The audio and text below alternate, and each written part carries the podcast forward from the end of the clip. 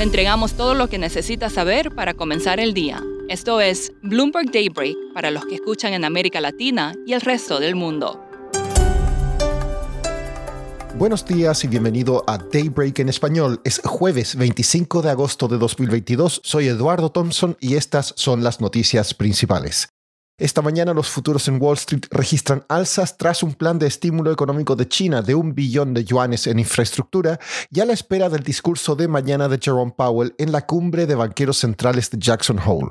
Europa está con pocos cambios, Asia cerró con ganancias, el crudo sube y el Bitcoin está casi plano. Nadie sabe qué va a decir Powell mañana en Jackson Hole, pero está claro que el potencial de conmocionar todo el mercado es muy alto. UBS Global Wealth Management dice que la inflación sigue siendo demasiado alta y que el mercado laboral está demasiado ajustado como para que Powell señale un cambio hacia una postura más expansiva. En Ucrania, un ataque con misiles rusos en una estación de trenes mató a al menos 25 personas e hirió a 31. El Kremlin retrasaría los referendos de anexión en los territorios que ocupa a la espera de más avances en el campo de batalla. El presidente de Estados Unidos, Joe Biden, anunció un plan para perdonar hasta $20,000 en deuda estudiantil para personas que ganen menos de $125,000 al año, una de sus promesas de campaña. También ordenó una pausa en los pagos de deuda existente. Algunos economistas advierten que esto podría acelerar la inflación. Pasando a América Latina, la actividad económica en México aumentó un 1,56% en junio, por debajo de lo esperado, mientras que el PIB del segundo trimestre se revisó levemente a la baja al 2%. Hoy también se publicarán las minutas de la última reunión del Banxico.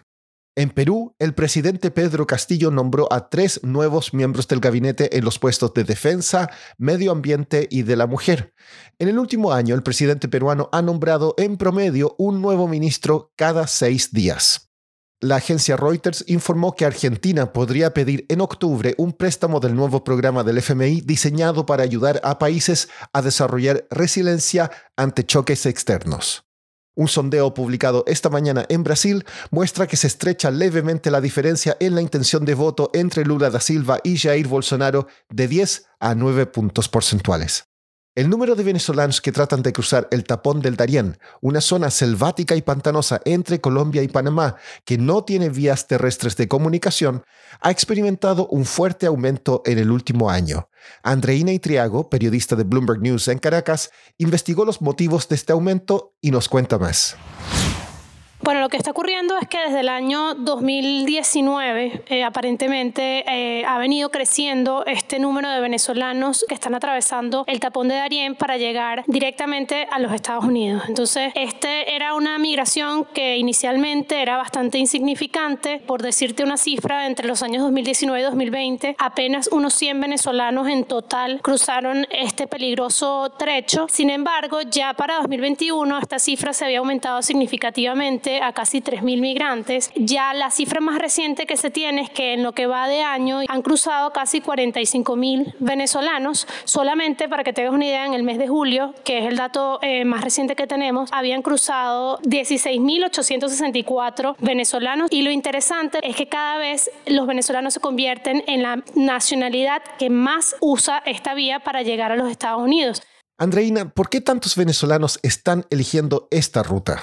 Este salto que se ha dado, los expertos creen que podría estar relacionado con la entrada en vigencia del Estatuto de Protección para los venezolanos, el Estatuto de Protección Temporal, mejor conocido como TPS, que entró en vigencia en el día 8 de marzo, y hay como una confusión en la cual estas personas creen que podrían acogerse a este Estatuto de Protección Temporal de lograr llegar a los Estados Unidos. También está el hecho de que cada vez se ponen más trabas a los venezolanos para atravesar estos países de forma normal. Es decir, por ejemplo, para que te hagas una idea, entre Panamá y Canadá no existe un solo país en el cual no le pidan visas a los venezolanos. ¿Y cuáles son los riesgos al tratar de cruzar por esta zona? Este es un tramo muy, muy peligroso. Es un tramo que no solamente tiene condiciones adversas de naturaleza y de cuestiones climáticas, sino que es una zona que además está tomada por grupos armados. Por último, la industria de los recitales de música en vivo se encamina a su mejor año después de los bloqueos por el COVID. los fanáticos están comprando más entradas que nunca para ver en persona a artistas como Bad Bunny, Roger Waters o Harry Styles. El inconveniente es el cuello de botella de conciertos que golpea al sector. Eso es todo por hoy. Soy Eduardo Thompson. Gracias por escucharnos. Para conocer todas las noticias que necesita para comenzar el día, revise Daybreak en la app Bloomberg Professional, donde puede personalizar las noticias que desee recibir. También puede suscribirse a la versión solo audio en Spotify, Apple Podcasts o la plataforma de su preferencia. Eso es todo por hoy. Escuche de lunes a viernes Bloomberg Daybreak.